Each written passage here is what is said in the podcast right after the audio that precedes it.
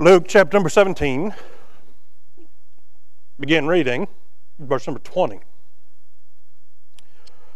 And what he was demanded of the Pharisees when the kingdom of God should come, he answered and said unto them, The kingdom of God cometh not with observation.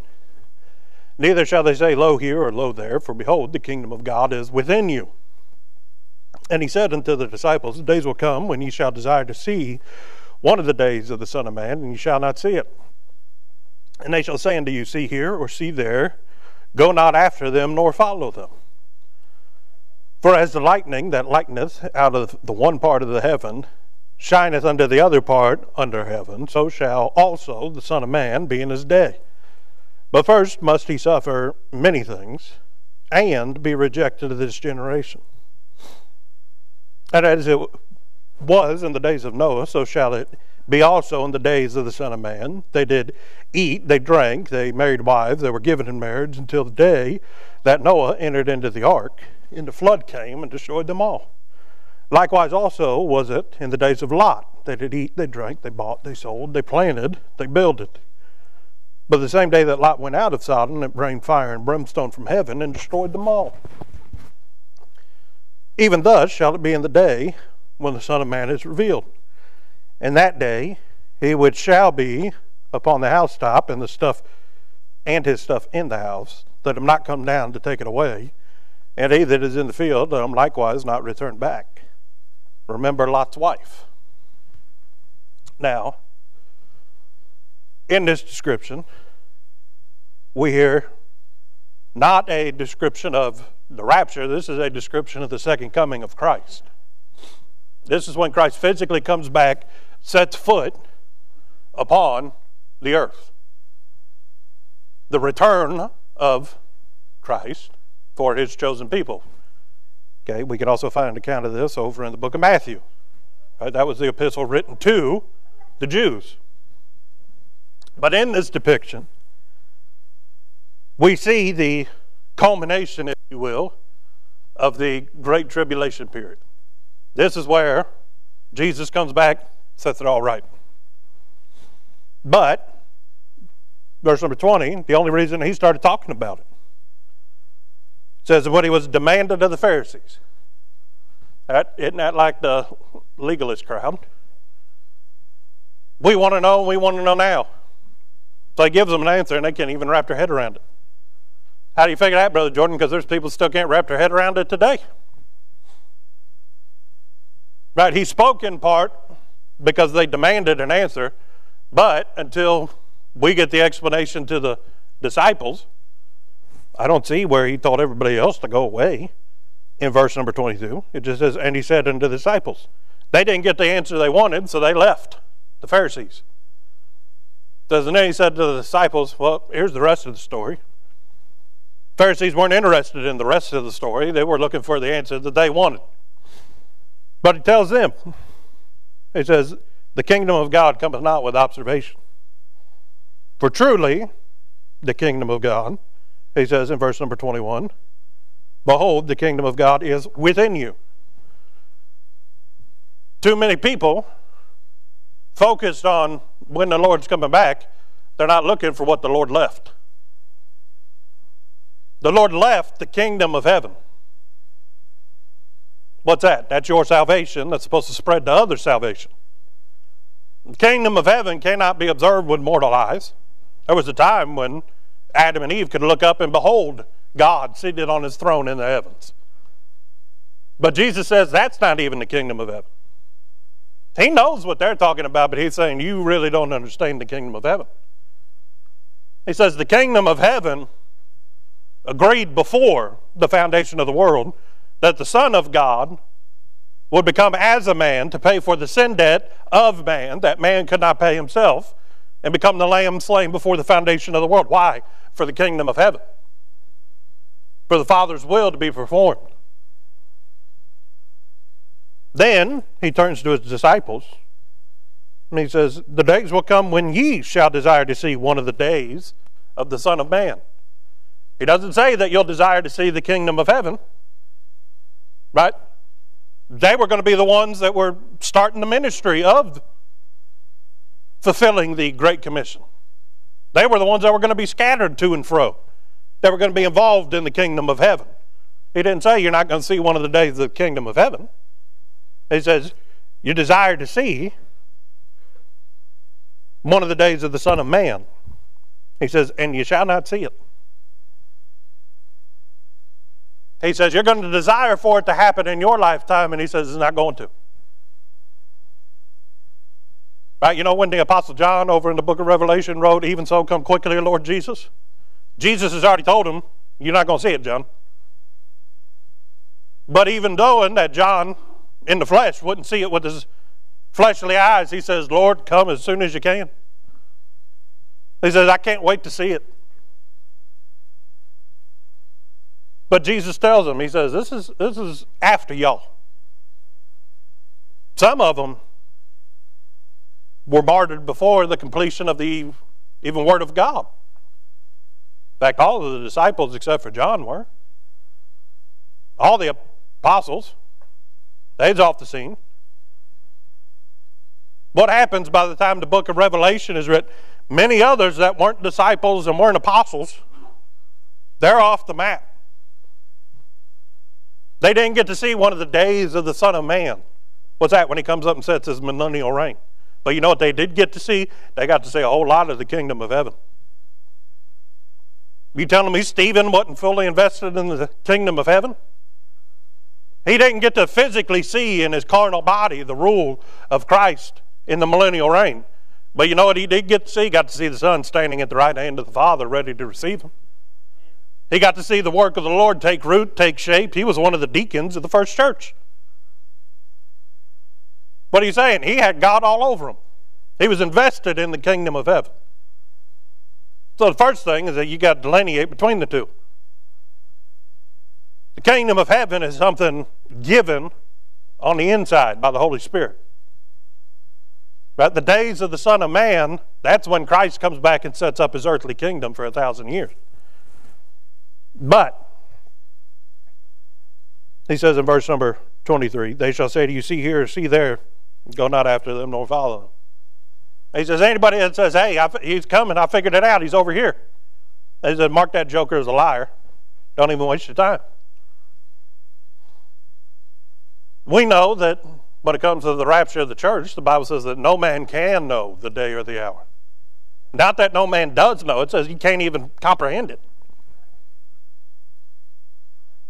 He says, if you can't even comprehend when God's taking the church out of here, how in the world do you think that you've got the ruling reign of Christ, where he sets up his throne through the throne of David?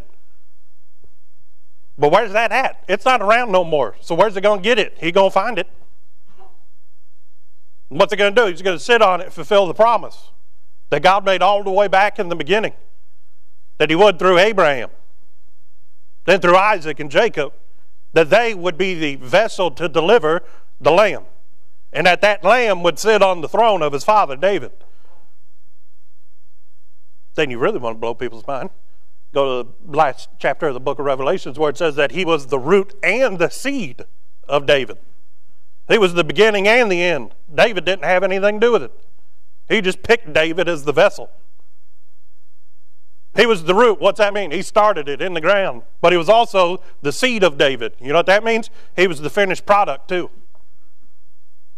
It was all him. He just chose to use man. So you really think that you're going to be able to figure out what he's doing behind the scenes that he's had planned from the beginning? I don't think it's going to work.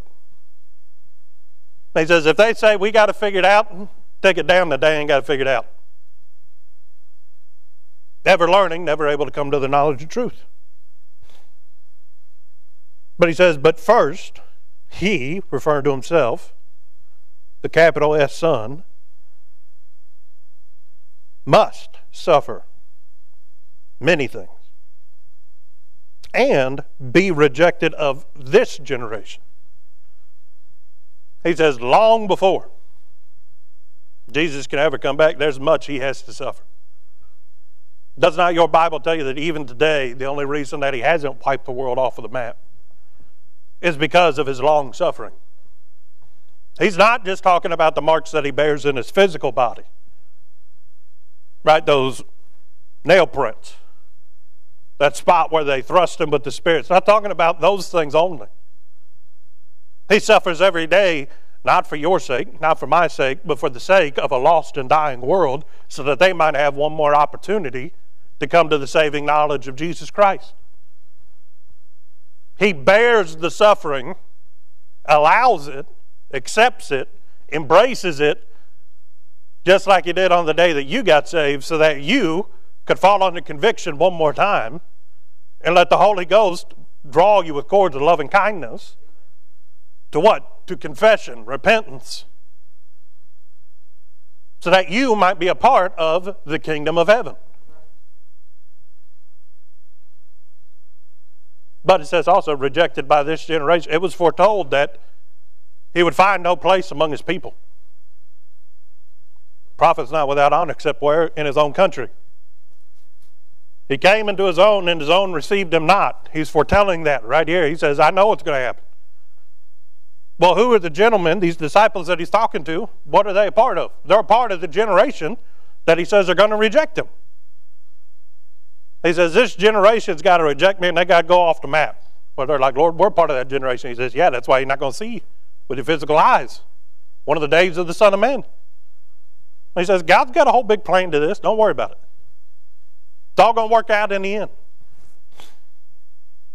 He says, and as it was in the days of Noah, so shall it be also in the days of the Son of Man. Now, we know that before the millennial reign set up, eventually we're going to get to this timeline. But seven years before that, we know that the church is raptured out. But see, he's talking about his second coming. He says that before Christ comes and lands on the Mount of Olives, when they're gathered together in the valley of Megiddo, right, to finally wipe out the nation of Israel for one last time.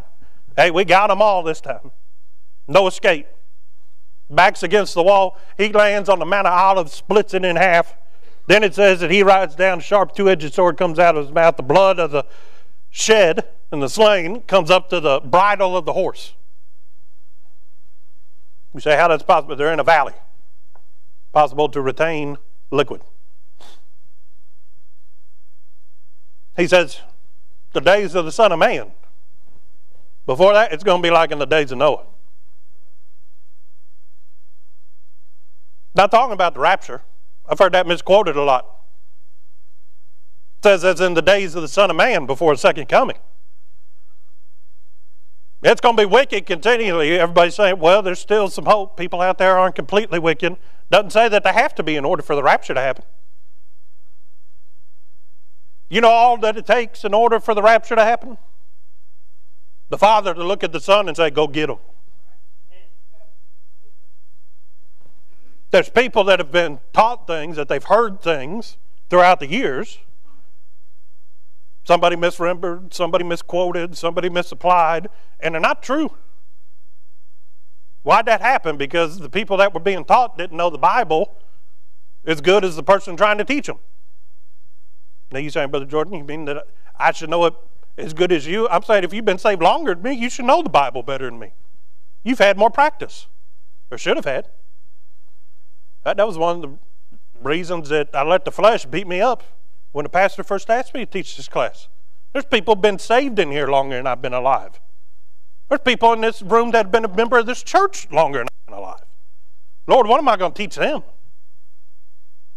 Right? That's why I don't get up here and try to teach the most profound thing. Every now and then, Brother Bob and I have real profound conversations. It's usually over real simple stuff. But you know what it is? It's somebody that's read the Bible for a long time. He's just saying, hey, let me show you what the Lord showed me today. Or, hey, I was out in the woods the other day and I saw this. Or, I was picking up rocks around my, uh, my yard. He gave me one. I got fossils still sitting right on my nightstand. It's one of them old fossilized shells. And he said, isn't it amazing to think that that was formed when God turned the world upside down in the flood? I said, yeah, this is a little crazy. What happened? I went home, I thought about that for a while. How'd that happen? He was just thinking about the things that he's learned over the years. God showed him something new. But that should be the case. But it doesn't say that is in the days of Noah. That'll be the days of the rapture. No, that's when he comes back and he finally shuts the door of the ark and says, Everybody that's got in's got in.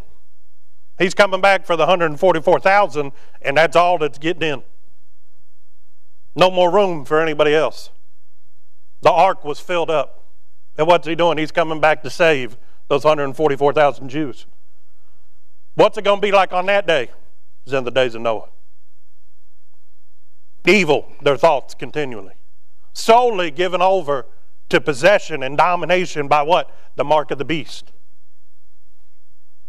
The thoughts of man on this world cannot wholly be given over to evil with the presence of the Holy Ghost still around. Well, as long as the church is here, guess what? The Holy Ghost is here. Because he ain't pulling out until we pull out. Because again, the kingdom of heaven is what? It's in you. Why? Because one from the kingdom of heaven embodies you. Just giving you a little shock and awe. We'll get into it more next week. And the week after that, and who knows how long we'll be here. Till we get it done. But says, As in the days of Noah, so shall it also be in the days of the Son. They did eat, they drank, they married wives, they were given in marriage, until that day that Noah entered into the ark and the flood came and destroyed them all. What's the battle of Armageddon going to look like?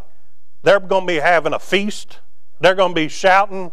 They're going to be shooting rockets up into the air, celebrating, saying, hey, the war's finally over. We won. Until what? Until the raindrops start falling.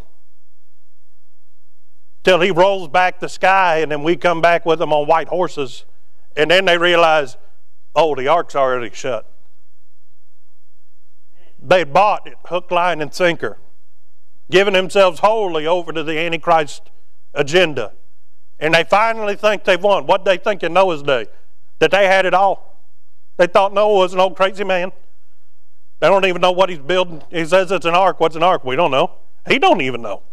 You ask him what an ark is, and he says, I don't know. I'm just building it the way God said to build it.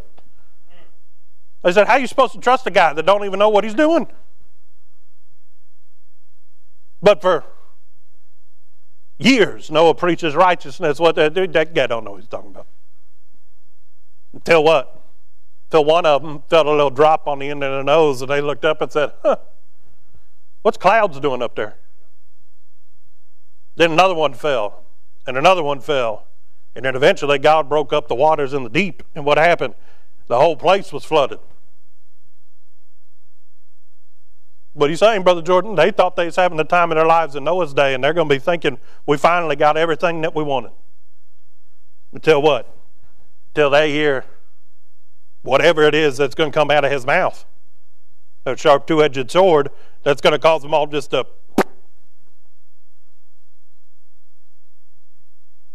It's just like in the days of Noah. It says likewise. Also, as it was in the days of Lot. They did eat, they drank, they bought, they sold, they planted, they builded. See, you don't eat if you're not hungry. But why are you hungry? Because he was still working. He was doing something. You don't just get hungry from sitting around doing nothing. He says they eat, then they drank, they bought, they sold. Why do you buy? Because you think you're going to use it. Why do you sell it? To get more money to go buy things that you want to buy. Where are their thoughts? Their thoughts are on tomorrow, they're not on today. Because they planted, they builded. You plant expecting it to what? Grow. And then to be harvested. You build why? To use. It says that their thoughts continually are on what's next, what's next, what's next, never upon what is now. They had angels walk in the city and they couldn't even perceive that those men were from a different world. The men of Sodom and Gomorrah came out to Lot's house, knocked on the door. Hey, let us get to know them. That knowing full well that they weren't talking about having a meet and greet.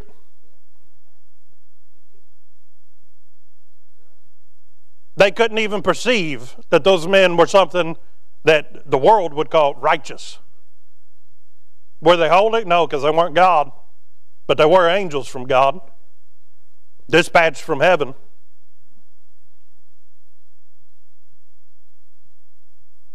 You say, well, God could walk right in front of me and I'd recognize it immediately. You sure about that?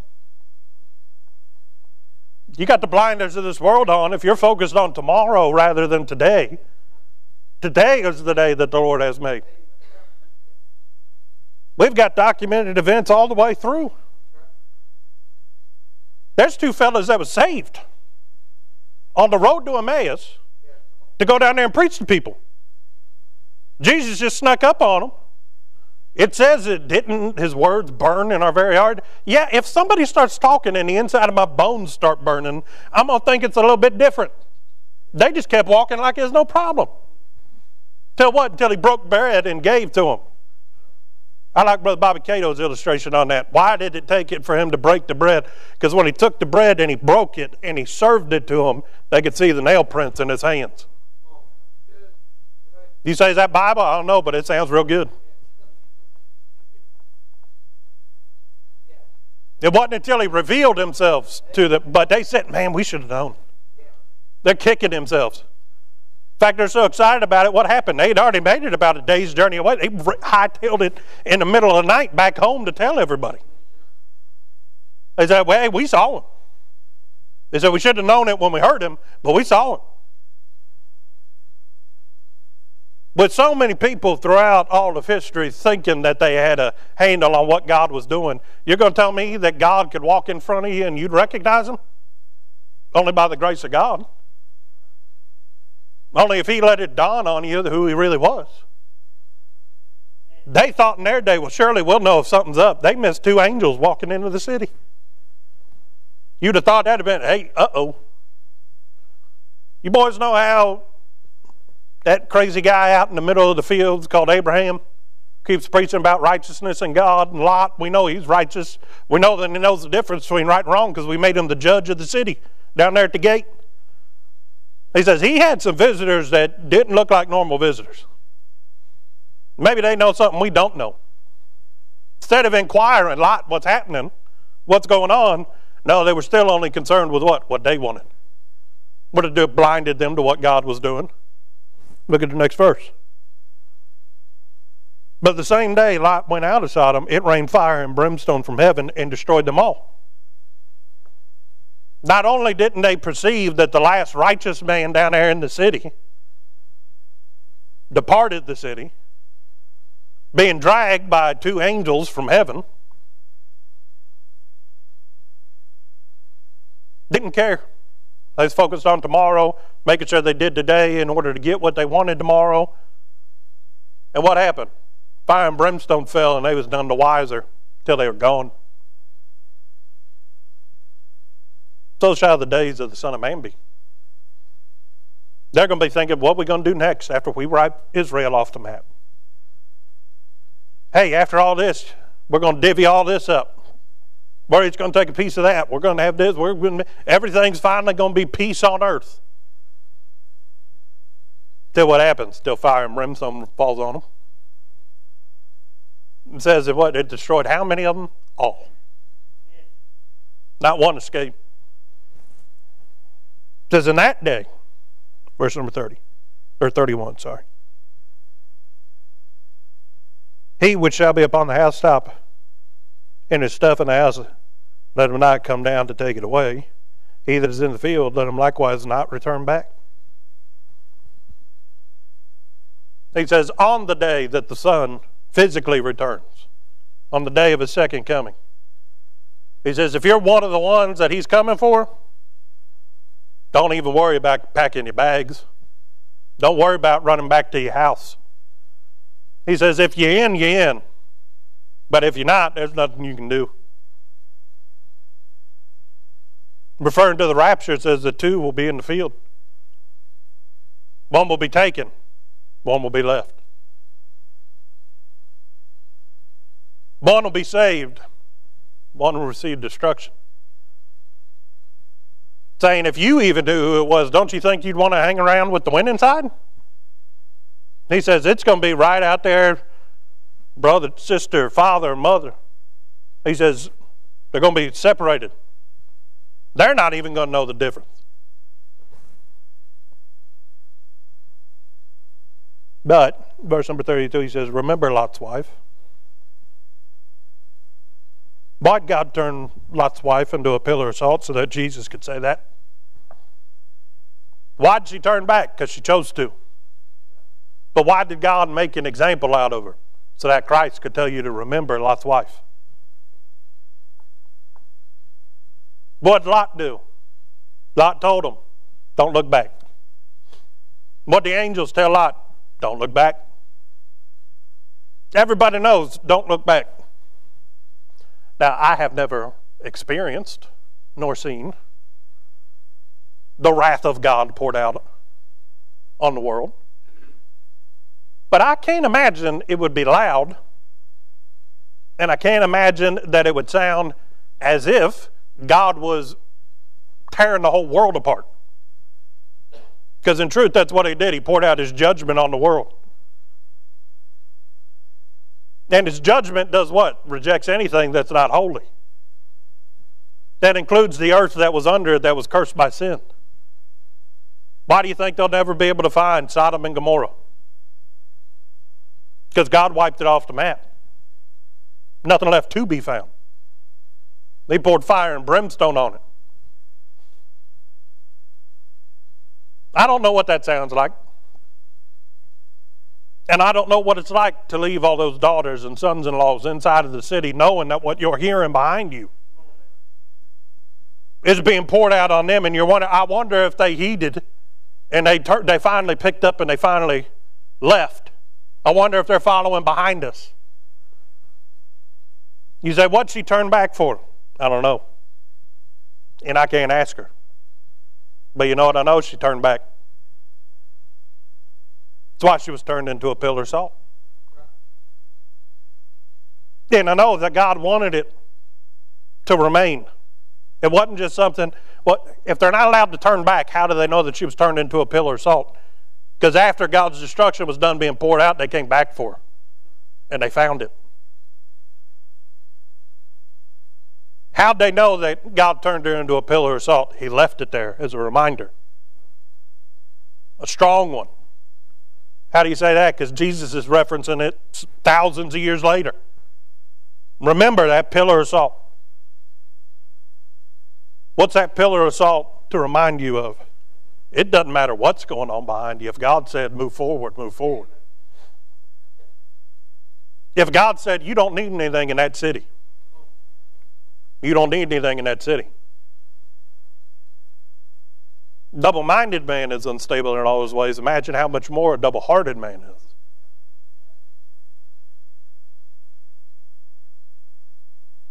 The Apostle Paul said that he was torn between a decision.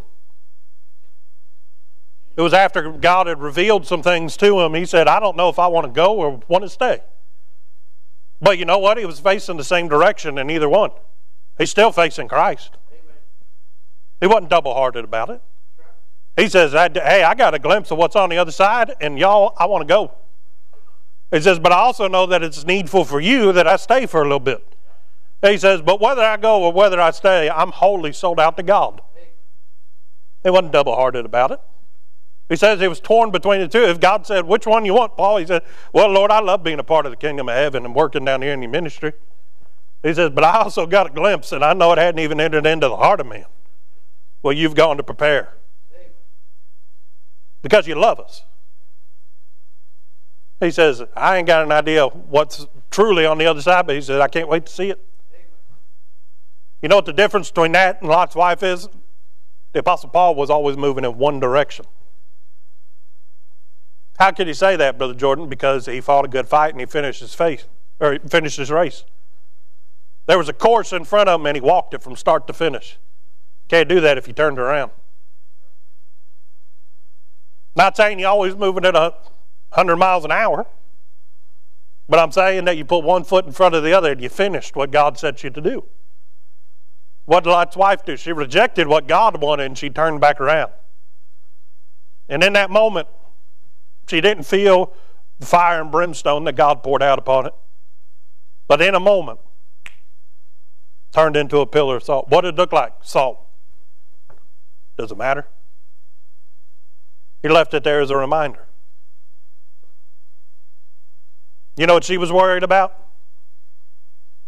Lot's wife was worried about yesterday. Because she turned around for the things that she had yesterday her family, her house, her lodgings, her possessions. She turned around for the things that she had started. It's a crude illustration, but let's say she started crocheting a blanket. Well, I'm going to need that blanket up in the mountains. What'd she turn around for? it Yesterday.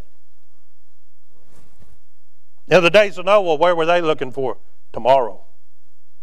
In Lot's day, where were they looking? Tomorrow. You know what it tells me? It doesn't matter where you go in human history. Doesn't matter where you go with the plans of man and all the desires, imaginations that man can come up with. Everybody's looking everywhere except where? Today. You know why they're going to miss all the signs of the rapture? Because they're not looking at today. You don't know why they're going to miss all the signs of the second coming of Christ? Because they're not looking at today. God, since the beginning, has been whom? The I am. Where's God at today? Today is the day that the Lord hath made. God hadn't made tomorrow yet. He made today. And when he finished yesterday, it was good because all things that he does are good. That means he ain't going back and dealing with yesterday again. God's always with where? Today. Today is the day that the Lord hath made. We shall rejoice in what? Be glad in it. You know, the critique that I find of those of the world, they're always looking everywhere except where? Today.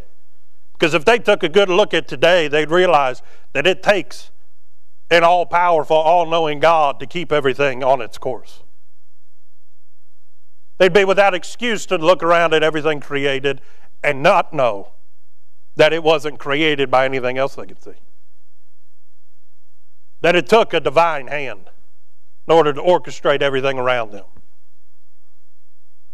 But why do so many people miss it? Because they're either looking at yesterday or they're looking at tomorrow. They're not too interested in today. They want to get through today to get to tomorrow. Or they want to slow down today so that they can relive yesterday. Not knowing that today's the only day that they got. Tomorrow may never come. One of the major deceptions of the devil is what? To shift people's focus away from anywhere except where? Where they're at. Because if they took stock of where they're at, they'd realize that they were poor, wretched, blind, naked.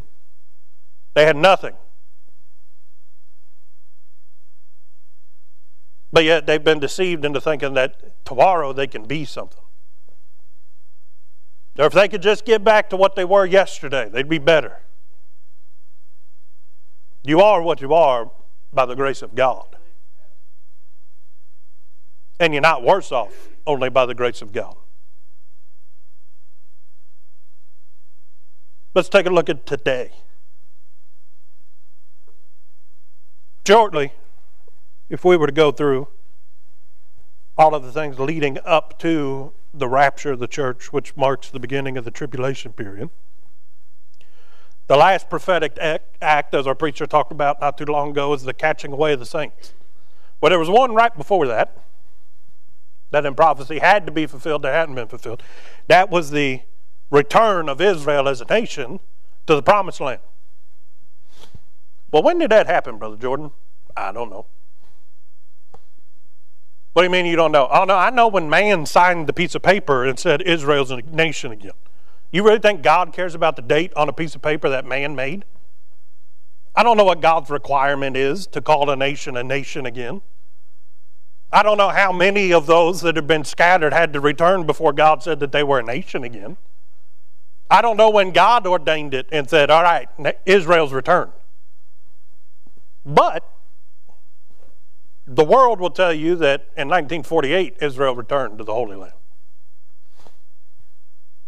And then because of some of them bozos that we talked about that thought they knew the Bible, that didn't know the Bible, a bunch of them said that Jesus is coming back in 1988 because the prophecy is that a generation shall not pass away from when Israel was created as a nation again.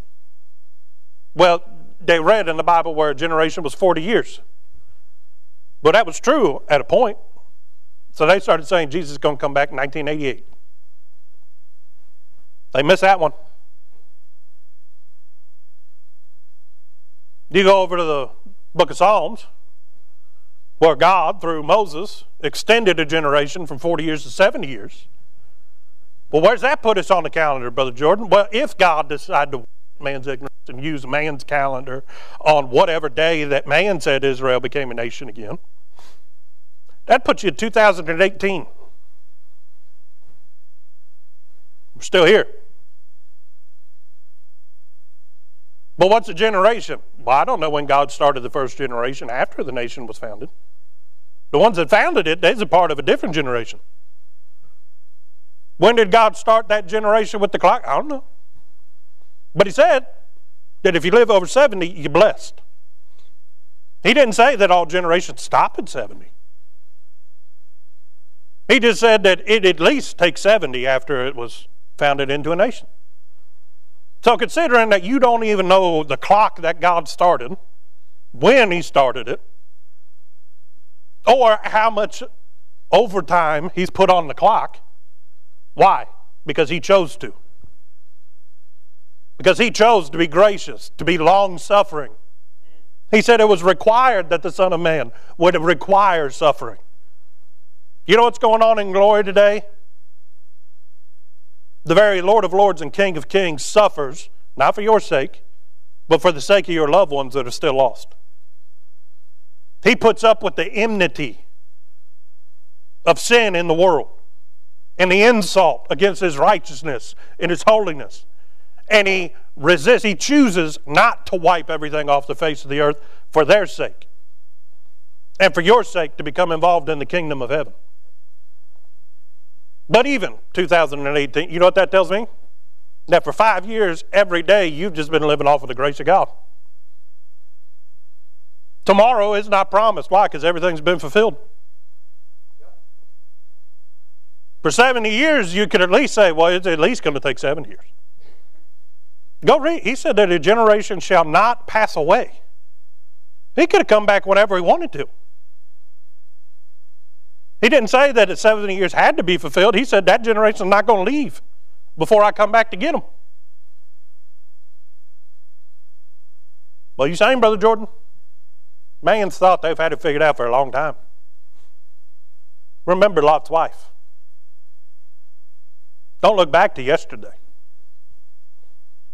Well, I want to be what we once were. Be what God wants you to be today.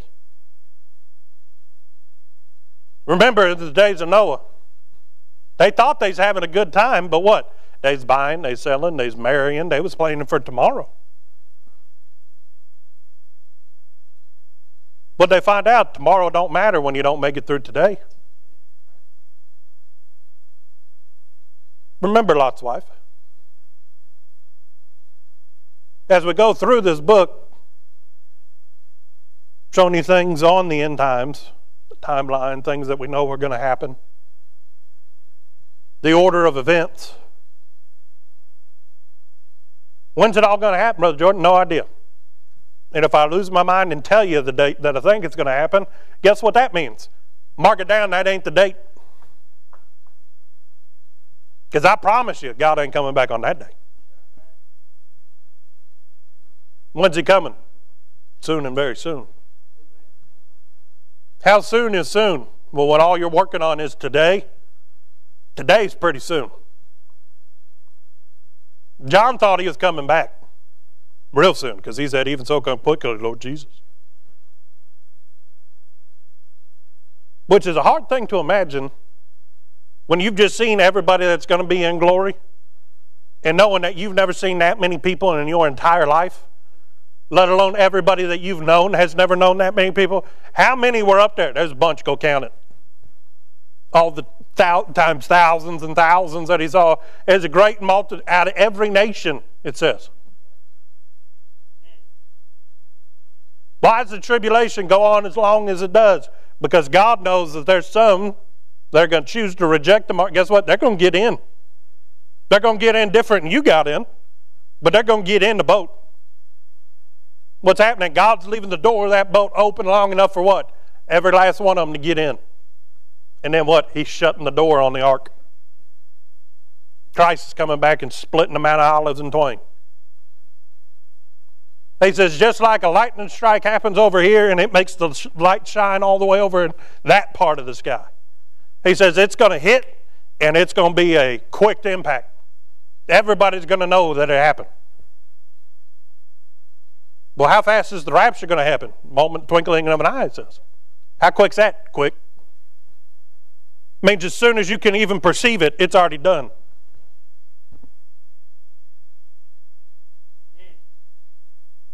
What are you saying, Brother Jordan? Saying there's a lot of people that thought that they've got it figured out. You know what I've learned studying this book? We ain't figured anything out. The only things that we know are what God has allowed us to understand. The only thing that we can wrap our heads around are the things that the Holy Ghost has led and guided us into the truth of understanding. Well, what's He wants you to understand? Don't look him behind you. Don't get focused on tomorrow. Focus on where the Master has you pulling that plow today. Look at the field that you're in and consider what labor is needed for today. Why? Because the fields are white on the harvest, but the laborers are few. There's a great feast ready for any that'll come, and we've run to the highways and hedges. Why? So that the master's feast may be full. The fact that he hadn't come back because everything has been fulfilled. Because everything in the eyes of man, right, has gone the way that God has said, and we're just living on grace. You know what that tells me? There's still more room at the table. Because if there wasn't, he'd have shut the door already. He'd have called us out of here. The Holy Ghost would have been removed, and then man's thoughts can turn to their own carnality without the presence of God hindering the evil machinations of man's heart. That's what's going to have to happen and have to get to evil continually. But if you're looking for evil continually to point to people and say, hey, the rapture's getting ready to happen, we're gone long before evil continually. Because that can't happen with the Holy Ghost still here. This world, the only thing keeping it from going into utter chaos is the fact that God's presence still permeates the globe. When's it going to happen, Brother Jordan? Don't know. But I know that when it does, there's going to be those that aren't ready. Because if the fellow on top of that house was expecting it, he'd have had his things packed with him. And if the fellow that went out to the field knew that he was coming, he wouldn't have gone back to the field. It says, don't turn around and try to go back. It's too late. He wouldn't have left whatever was so important for him. Lot's wife knew that they were leaving, and she still wasn't prepared. How do you know that? Because she turned. Well, let me just. Too late. You say you think it was really her turning around that caused her to turn into a pillar of salt? No, because long before she turned around, her heart was already looking backwards. She finally gave in to that desire. What it cost her? Everything. I honestly believe she knew that there was nothing left in God's judgment back there. She was looking to see if anything else came out of that city, hoping that something that she was wanting to see would be behind her. And what'd she find? She found nothing. Don't care if you're looking at what's behind you or you're trying to see into the future and what's ahead of you. You know what you're going to find? Nothing. Because it is no more. Yesterday, it's finished.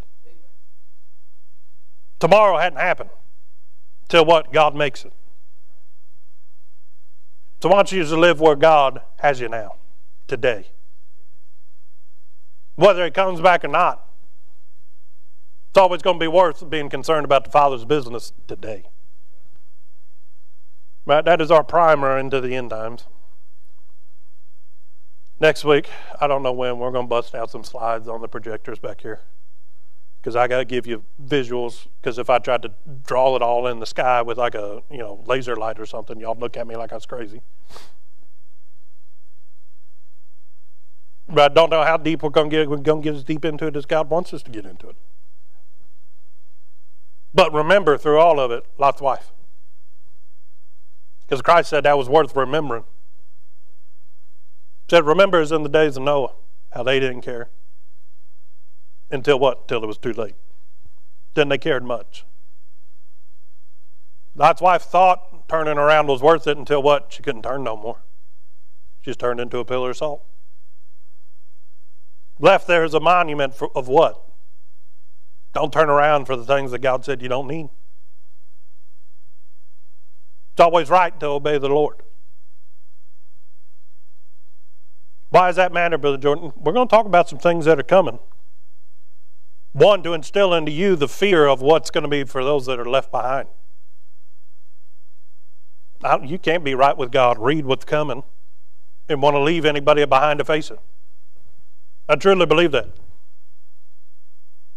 I know that some will be left, but I don't want it to be the ones that I know. I don't want it to be my neighbors. I may not even like them, but I like them enough to know that they don't they don't want to be involved in that. Three and a half years, it's going to be okay, and then what? It's going to get bad. Then it's going to get worse, and then they're going to be cast into the lake of fire. But if you know what's coming, he said, Don't worry about it. You don't have to look at tomorrow. I'll tell you exactly what's going to happen. Why? So that you can stay focused on today. So remember Lot's wife. Did you know that IBC is now on iTunes, TuneIn, SoundCloud, and Google Play? Head on over to your podcast provider and subscribe today. And as always, thanks for listening.